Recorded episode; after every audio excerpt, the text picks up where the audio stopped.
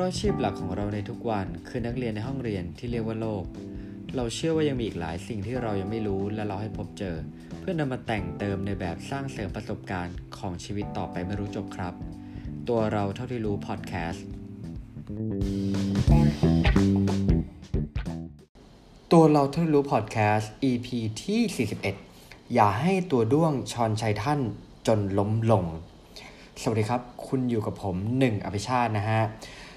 ก็ขอสวัสดีคุณผู้ฟังทุกท่านนะฮะสำหรับ EP นี้เนี่ยเเรื่องที่ผมอยากจะมาชวนคุยนำมาฝากคุณผู้ฟังกันนะฮะท่ามกลางสถานการณ์ต่างๆ หรือหลายท่านอาจจะเรียกว่าวิกฤตที่เราได้พบเจอกันมา ถ้าจะนับก็คือว่าตั้งแต่ต้นปีเนี่ยนะฮะก็มีหลายสิ่งอย่างที่เข้ามาโดยที่เราไม่คาดคิด สำหรับ EP นี้ผมอยากจะขอยกเรื่องราวบางเรื่องราวมาเล่าสู่กันฟัง เพื่อ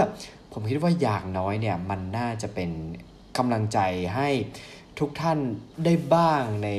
สถานการณ์อย่างนี้นะฮะ ทุกท่านบางคนก็อาจจะต้องเดินทางไปทำงานอยู่ บางคนก็อาจจะ work from home กันบ้างแล้วนะครับ ถ้าใครได้ฟัง1บวกหนึ่งเท่ากับ 3 EP ใช้คำว่าล่าสุดละกันนะฮะ ที่พูดถึงเรื่องของ โอกาสหรือวิกฤตนะฮะในส่วน part แรกของผมที่เป็นการสังเกตตัวเองที่รับมือกับความทุกข์เนี่ย ผมมักจะอ้างอิงจากหนังสือที่ชื่อว่าวิธีชนะทุกข์และสร้างสุขนะฮะ โดยคุณเดลคาเนกี้นะฮะ และนั่นแหละ คือผมอาจจะกำลังช่วงนี้อินกับหนังสือเล่มนี้แล้วผมได้หนังสือเล่มนี้มาเนี่ย มาในช่วงที่มันเกิดเหตุการณ์อะไรต่าง ๆ ตอนนี้มาแล้วพออ่านแล้วรู้สึกว่าเออมันเป็นบทความเป็นหนังสือที่มีหลายช่วงเนี่ยช่วยประคับประคองใจของเราได้ดีเหมือนกันฮะแต่กว่าผมจะได้อ่านเล่มนี้เนี่ยจริง ๆ เล่มนี้เขาเขียนตั้งแต่ปีพุทธศักราช 2491 นะฮะ เรียกได้ว่าตอนนั้นผมเป็นอะไรอยู่ก็ไม่รู้นะครับ และได้รับการแปลในเมืองไทยเนี่ยในปี 2492 โดยคุณอาสาขอจิตเมฆละกัน โดยบทความที่ผมจะเอามาเล่ากันฟังเนี่ยเป็นบทที่ 7 ของหนังสือเล่มนี้นะฮะ ชื่อบทก็ตามอินโทรที่ผมกล่าวไปเลยนะฮะ ก็คือว่าอย่าให้ตัวด้วงชอนชัยท่านจนล้มลงนะฮะ เราลองมาฟังบทความกันก่อน และค่อยมาตีความว่าสิ่งที่บทความนี้หรือข้อข้อนี้เนี่ยสื่อถึงเนี่ยคืออะไร และมีอะไรที่เราอาจจะสามารถนำไปประยุกต์ใช้กับตัวเอง ในเหตุการณ์ที่เราเจออยู่ตอนนี้ได้บ้างนะฮะบทความนี้ผมขออนุญาตพยายามอ้างอิงมาจากบทความที่คุณอาสาขอจินเมธแปลมาแล้วกันเพราะผมรู้สึกว่าภาษาเนี่ยค่อนข้างละมุนละไมสวยงาม และคลาสสิกมากฮะโอเค เริ่มมาเลยนะฮะเรื่องที่ข้าพเจ้าจะกล่าวต่อไปนี้ฝังแน่นอยู่ในความทรงจำของข้าพเจ้า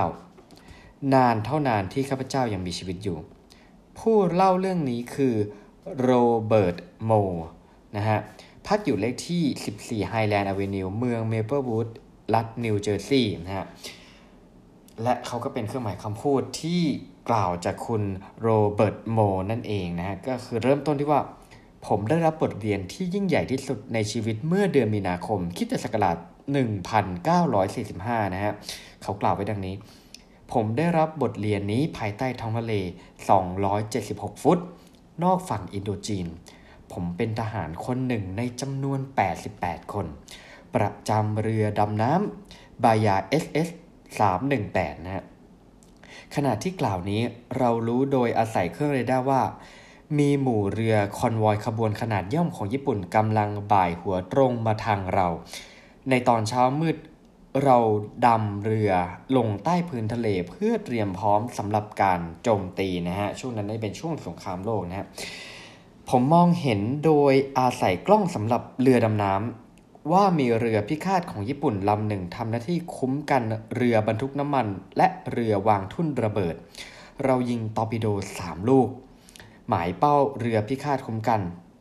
แต่ผิดที่หมาย ทั้งนี้ก็เพราะมีอะไรคุกคลักบางอย่างที่เครื่องของลูกตอร์ปิโดเหล่านั้น เรือพิฆาตลำนั้นเดินทางต่อไปเรื่อยๆเรื่อยๆ โดยไม่รู้ตัวเลยว่าถูกเราโจมตีขณะเราเตรียมตัวที่จะโจมตีเรือวางทุ่นระเบิดซึ่งอยู่สุดท้าย ปรากฏว่าทันทีทันใดนั่นเอง เรือลำนี้เบนหัวพุ่งตรงมาหาเราแทนนะฮะเขาบอกว่าเรือบินญี่ปุ่นลำหนึ่งเนี่ยจับได้ว่าเราอยู่ใต้พื้นทะเล 60 ฟุต และส่งวิทยุไปบอกตำแหน่งแห่งที่ของเราแก่เรือวางทุ่นระเบิด เราจึงดำลงไปในระยะความลึก 150 ฟุตนะฮะลองคำนวณไปเรื่อยแล้วกันว่า 1 ฟุตเนี่ยมัน 30 เซนนะฮะ เพื่อหลบให้พ้นจากการค้นพบ และหลบจากภัยระเบิดน้ำลึก เราใส่โบ๊ทและขันเกลียวแน่นเป็นพิเศษที่ตรงฝาครอบที่ดาดฟ้าเรือทุกๆฝาเพื่อที่จะให้เรือดำน้ำของเราอยู่ในสภาพเงียบเชียบ ถ้าให้ผมจินตนาการก็คือว่ายิ่งดำลงไปความดันน้ำจะยิ่งเยอะนะฮะ เราปิดพัดลม เครื่องทำความเย็นและเครื่องจักรไฟฟ้าต่างๆ ไม่ให้ทำงาน ค่อนข้างอธิบายเป็น จินตนาการเหมือนกันให้เราเห็นภาพนะฮะหลังจากนี้เพียง 3 นาทีเท่านั้น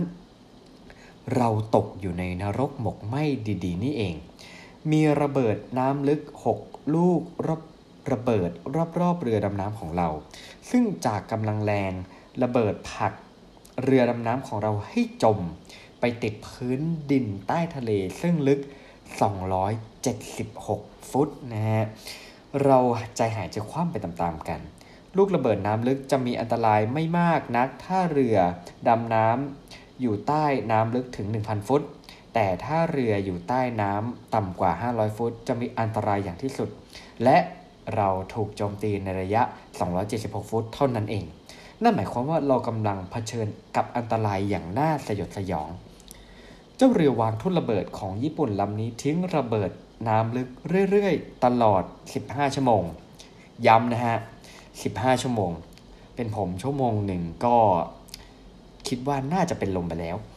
ถ้าลูกระเบิดสักลูกหนึ่งระเบิดในระยะห่างจากเรือดำน้ำในระยะ 17 ฟุต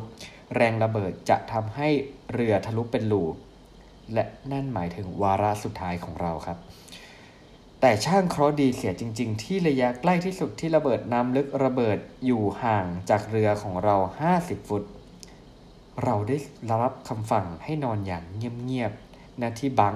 บังคืออะไรบังคือมันจะเป็นที่นอนชั้นๆในเรือนะฮะผมคิดว่ามันค่อนข้างแคบแหละ และทำใจให้สงบไว้ ผมเองตกใจจนหายใจไม่ค่อยออก หรือเรากำลังรอคอยความตาย ผมรำพึงเช่นนี้ครั้งแล้วครั้งเล่า หรือเรากำลังรอคอยความตาย แม้อากาศในเรือจะร้อนถึง 100ดีกรีฟาเรนไฮต์นี่ย เนื่องจากปิดพัดลมและเครื่องทำอากาศเย็น แต่ความตกใจกลัวทำให้ผมหนาวจนกระทั่งต้องใส่เสื้อสเวตเตอร์ และเสื้อนอกบุขนสัตว์ ถึงกระนั้นผมยังหนาวจนตัวสั่นและฟันกระทบกัน ผมเหงื่อมีเหงื่อออกเหมือนกัน หากเป็นเหมื่อการตามธรรมดาของผู้ที่ความตายกำลังคอยอยู่แค่จมูก การโจมตีด้วยระเบิดน้ำลึกดำเนินอยู่ 15 ชั่วโมงเต็ม คันแล้วจึงหยุดลง ทั้งนี้เพราะเรือวางทุ่นระเบิดลำนั้นใช้ระเบิดน้ำลึกเสียจนหมดเกลี้ยง และจึงเดินทางต่อไป ตลอดเวลา 15 ชั่วโมงที่ถูกโจมตีผมรู้สึกว่ามันนานคล้ายๆสัก 15 ล้านปี ระหว่างนั้นเอง ผมสำรวจชีวิตของตนเองที่ผ่านมาแล้ว ผมนึกถึงความเลวต่างๆของผมแต่หนหลัง นึกจนกระทั่งว่าผมเคยงอบโง่พอที่จะทุกข์ร้อน ในสิ่งที่ไม่สำคัญอะไรมากมาย ก่อนที่ผมจะมาเป็นทหารเรือ ผมเป็นเสมียนที่ธนาคารแห่งหนึ่ง ผมเคยเป็นทุกข์ที่เวลาทำงานยาวจนเกินไป เงินเดือนน้อยหนทางที่จะก้าวหน้าก็น้อยเต็มทน ผมเป็นทุกข์เนื่องจากไม่สามารถที่จะเป็นเจ้าของบ้านของตนเอง หรือไม่สามารถซื้อรถยนต์คันใหม่ ไม่สามารถซื้อเสื้อผ้าสวยๆให้เมีย ผมเกลียดนายของผมที่ออฟฟิศอย่างที่สุด แกเป็นคนจู้จี้และชอบบ่นว่าเสมอๆ ผมนึกไปถึงว่าเวลาผมกลับบ้านในตอนหัวค่ำผมนักจะมีอารมณ์ไม่ค่อยดีและผ่านทะเลาะกับเมียในเรื่องเล็กๆน้อยๆเป็นประจำ นอกจากนี้ผมยังมีแผลที่หน้าผากซึ่งเกิดจากอุบัติเหตุรถยนต์ ซึ่งผมนึกถึงมันด้วยความไม่สบายใจตลอดมา เมื่อก่อนนี้เองผมมักจะมองเห็นสิ่งต่างๆ เหล่านี้มีความสลักสำคัญที่น่ากลุ้มใจเป็นทุกข์เสียจริง ๆ แต่ครั้นระเบิดน้ำลึก แสดงการขู่คำรามในลักษณะพยามัจจุราชกำลังอ้ามือพร้อมที่จะตะครุบชีวิตในวินาทีใดวินาทีหนึ่ง ผมกลับตระหนักความจริงว่าทุกเมื่อก่อนนี้ เป็นเพียงสิ่งขี้ปติ๋วเท่านั้นเอง และผมปฏิญาณว่า ถ้าผมรอดตายมาเห็นดวงอาทิตย์ และดวงดาวอีกครั้งหนึ่ง ผมจะไม่ทุกข์ร้อนต่อสิ่งใด ๆ อีกแล้ว จะไม่เป็นอย่างนั้นอีกโดยเด็ดขาด ผมศึกษาศิลปะแห่งการดำรงชีวิตขณะผมอยู่ในเรือใต้น้ำระหว่างถูกโจมตีด้วยระเบิดน้ำลึกอย่างน่าขนลุกขนพองตลอด 15 ชั่วโมง มันน่ากลัวกว่าที่ผมเคยศึกษาจากหนังสือเป็นเวลา 4 ปีในหาวิทยาลัยซิลาคิวเสียอีก และนี่ฮะ คือบทความเล่าจากคุณโรเบิร์ตโม ในหนังสือวิธีชนะทุกข์และสร้างสุขของคุณเดลแคนเนกี้แปลโดย คุณอาสาขอจิตเมนนะฮะจากหัวข้อที่เราบอกไปว่าอย่าให้ตัวด้วงชอนชัยท่านจนล้มลงเนี่ย ผมคิดว่ามันน่าจะหมายถึงสิ่งที่เราพบเจอกันในทุกวันนี้เนี่ยเราเนี่ยมักยอมให้ปัญหาเล็กๆ หรือสิ่งเล็กๆ ที่ขัดใจไม่พอใจนะฮะมาค่อยๆ ชอนชัยตัวเราจนกลวง จนเป็นรูจากทุกที่มันดูไม่ค่อยมีอะไรหรือเล็ก คือผมเข้าใจว่าทุกของแต่ละคนเนี่ยมันก็อ่าไม่เหมือนกันนะฮะเรามี จุดที่กังวลใจแตกต่างกันไป แต่กันนั้นเนี่ยหลายครั้งเหลือเกินที่เรายอมให้เรื่องเล็กน้อยเนี่ยค่อยๆเกาะกินจิตใจ จนสุดท้ายเนี่ยมันสะสมตัวก่อตัวไป จนกลายเป็นกระทบกับปัญหาในชีวิตใหญ่ ๆ ก็เป็นได้นะฮะก็ลองทบทวนกันดูนะฮะบางครั้งเนี่ยเราเนี่ยตอนนี้เราอาจจะกำลังเบื่องาน เราอาจจะกำลังไม่พอใจเจ้านายนะฮะ แต่ถ้าเกิดคุณได้ไปใช้ชีวิตอยู่ในเรือดำน้ำที่มีเรือทุ่นระเบิด ปล่อยระเบิดลงมาตลอด 15 ชั่วโมงเต็มเนี่ย ผมว่าเรื่องเหล่านี้เนี่ยมันอาจจะกลายเป็นเรื่องขี้ประติ๋วก็เป็นได้ ก็หวังว่าเรื่องที่ผมจะเล่าสู่อ่าเอามาเล่าสู่กันฟังเนี่ยฮะเป็นกำลังใจให้ทุกคนได้ไม่มากก็น้อยนะฮะและขอให้ใช้ชีวิตอย่างมีสตินะฮะ ตระหนักได้แต่อย่าตระหนกแล้วก็เราจะผ่านวิกฤตครั้งนี้ไปด้วยกันนะครับสำหรับ EP อื่น ๆ ของตัวเราเท่ารู้พอดแคสต์และ1บวก1เท่ากับ3พอดแคสต์เนี่ยผมและคุณตู้เนี่ยจะเอาเรื่องอะไรมาคบคิดมาชวนคุยมาตกผลึกกันเนี่ยก็สามารถติดตามได้ทาง YouTube Spotify Apple Podcast Anchor Podbean นะฮะถ้ามี comment ยังไง หรือมี topic อะไรน่าสนใจอยากให้มาชวนคุยกัน ก็สามารถ comment มาได้เลย หรือแจ้งมาได้ทาง message ของเพจ1บวกหนึ่งเท่ากับ3พอดแคสต์สามารถพิมพ์เป็นตัวอักษรภาษาไทยหรือว่าตัวเลขก็ได้นะครับ และตอนนี้เรามีช่องทาง Blockdit แล้วด้วย จะพยายามทยอยอัปเดต ให้ถึง EP ล่าสุดที่เรามาคุยกันสำหรับวันนี้ผมหนึ่งอภิชาติขอบคุณที่รับฟังมาถึงตรงนี้ สวัสดีครับ